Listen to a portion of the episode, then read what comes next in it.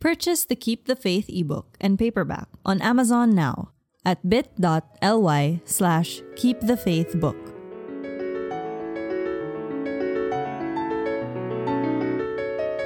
Keep the Faith by Ana Tejano. Chapter 17 I never had any problems sleeping, even after the breakup. April often envied that about me. It didn't matter where I was sleeping. As soon as my brain decided it was bedtime, I would just close my eyes and I'd be asleep in minutes. But that night after Nico left, no matter how much I wanted to sleep, I couldn't. At first, I told myself that I was just waiting for Nico to text that he was home, like he usually did. Two hours passed and there was nothing. Even if I knew that it would have just taken him about an hour, even with moderate traffic. Our last conversation joined the clips that replayed in my head, alternating with Maya's and James's, each scene making me feel worse. Did all of that happen in less than eight hours? I don't remember falling asleep, so the sunlight streaming through my window took me by surprise. I rubbed my eyes as I sat up, trying to remember what I was thinking of before I dozed off. I vaguely remember thinking of what to say to Maya I knew that if I just explained things to her, she would definitely understand where I was coming from. I found my phone under one of the pillows, where I must have pushed it in my sleep. Still nothing from Nico, but there were several missed calls and messages from my sister. I sighed, put the phone down, and shuffled to the bathroom, knowing that those messages must be because of Mommy, who was probably pissed off at me for missing Mass. My phone rang again as I was washing my face but I didn't rush to answer it, thinking it was my sister again. When I finally looked at my phone, the caller was Rain. Seeing her name gave me an incredible sense of dread, very similar to the feeling I got whenever weather reports would say that a disturbance has formed in the Pacific and was headed straight for us. She started to call again, but I still couldn't bring myself to answer. Where was this feeling coming from? My phone finally stopped ringing. I sighed with relief, but that was short lived when she called again. I finally swiped to answer. Oh, there, thank God you answered, Rain said, not bothering to say hello. How are you? I just woke up. Why are you calling? So, you haven't been online yet? No. I heard some familiar voices cheering in the background which meant Rain was still with her cousins. Crap, I thought you saw it already. The troubled tone of her voice sent a shiver down my spine. Saw what, Rain? My hands grew cold. I clenched my free hand several times to get it warm again, and when that didn't work, I rubbed it on my shirt, a lame attempt to wipe the coldness away. There was more noise in the background, then I heard someone call Rain's name. Hold on, I'll be there in a bit, she called back. Her voice sounded hushed when she got back to me. I'm so sorry, I have to go, but Faith, you know you can call me, right? I'll do my best to get out of here early to meet you if you need to. She paused. I'll bring Maya if it's okay with you. Okay, I said slowly.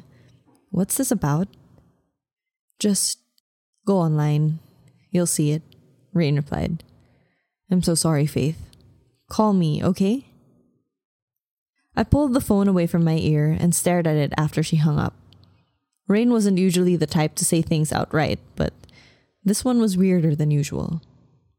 I didn't want to do what she told me, but my fingers were already moving, opening the social media app, my eyes glued to the screen as it refreshed.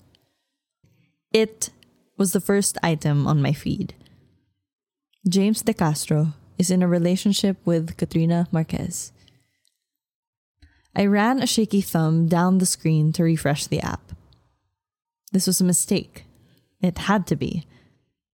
Once the page refreshed, I was sure the announcement would be gone. But it was still there. I repeatedly closed and opened the app, but the announcement remained as the top news, and there were now 10 additional likes to it. Against my better judgment, I clicked on the photos attached to the update, under the heart icon that seemed to grow larger the longer I stared at it. The photo loaded. It was James with Katrina, a couple selfie inside his car. He was kissing her cheek while she beamed at the camera, her eyes sparkling. I stared at the photo and noticed the yellow and blue polo he was wearing, the same one he wore last night, which meant this was recent, as in less than 24 hours recent. With a sick sensation in my stomach, I scrawled down to the comment section. Hearts filled my screen, interspersed with congratulatory messages, most of which were from people I also knew, the friends we made while we were a couple. Some of them, the same people whose comforting messages after the breakup were still in my inbox. An acrid taste rose up in my throat, and I threw the phone onto my bed as I rushed to the bathroom, falling to my knees in front of the toilet. I closed my eyes, waiting for something, anything to come up, but there was none. The taste remained even after I had washed my mouth in the sink. I looked up to the mirror and gave a start barely recognizing the face that stared back at me. Pale, wild hair, wide eyes. It was the last thing I saw before my vision blurred. I started sobbing, the tears falling faster than I could stumble out of the bathroom and back to my room to get my phone. Sinking down on the floor beside my bed, I opened my messages to find my sister's name. She answered after the first ring. Hey, honey, I was just about to call you, she said cheerfully. Ate. My sobs were so thick that I could barely understand what I was saying. Ate Joy. Faith, honey, what's wrong? Ate, he has a new girlfriend. Shit, she muttered, then quickly apologized. Where are you? I stopped sobbing long enough to take a deep breath. I'm in my apartment. I just found out online.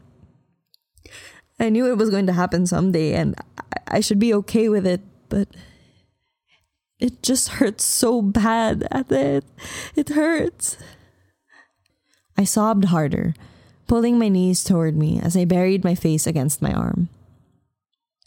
There was a scuffle in the other line, some muffled voices. Then my sister told me that she's passing the phone, and then my mom's cool, clear voice came on the line. She said something, but I barely heard it over my own sobbing.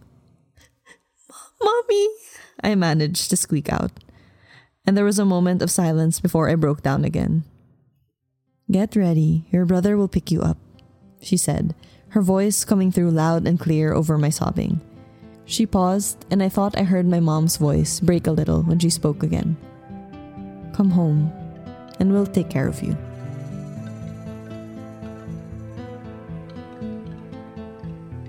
This episode was sponsored by What Kind of Day by Mina V. Esguerra. A senator's speechwriter accidentally joins a tour of his own city, and through his passionate tour guide, gets to experience a new side of Manila on what should have been the worst day of his career. Available on Amazon, Apple Books, Kobo, Google Books, and other retailers worldwide. Keep the Faith by Ana Tejano. Text copyright Ana Tejano. Narrated by Jade Albert. Produced by Tania Arpa and Mina V. Esguerra. Purchase the Keep the Faith ebook and paperback on Amazon now at bit.ly slash keepthefaithbook.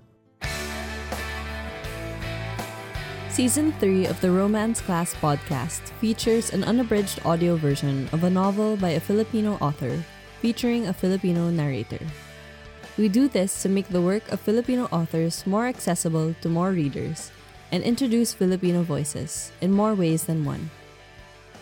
Help readers find us by leaving a review or a rating in Apple Podcasts. You can listen to the podcast on Spotify, Stitcher, Apple Podcasts, or any podcatcher of your choice. You can find the links to subscribe on romancepodcast.com. Subscribe, share, live tweet as you listen. Add hashtag romance class so we can find your reactions and feedback. If you would like to sponsor this podcast, email mina at romancepodcast.com.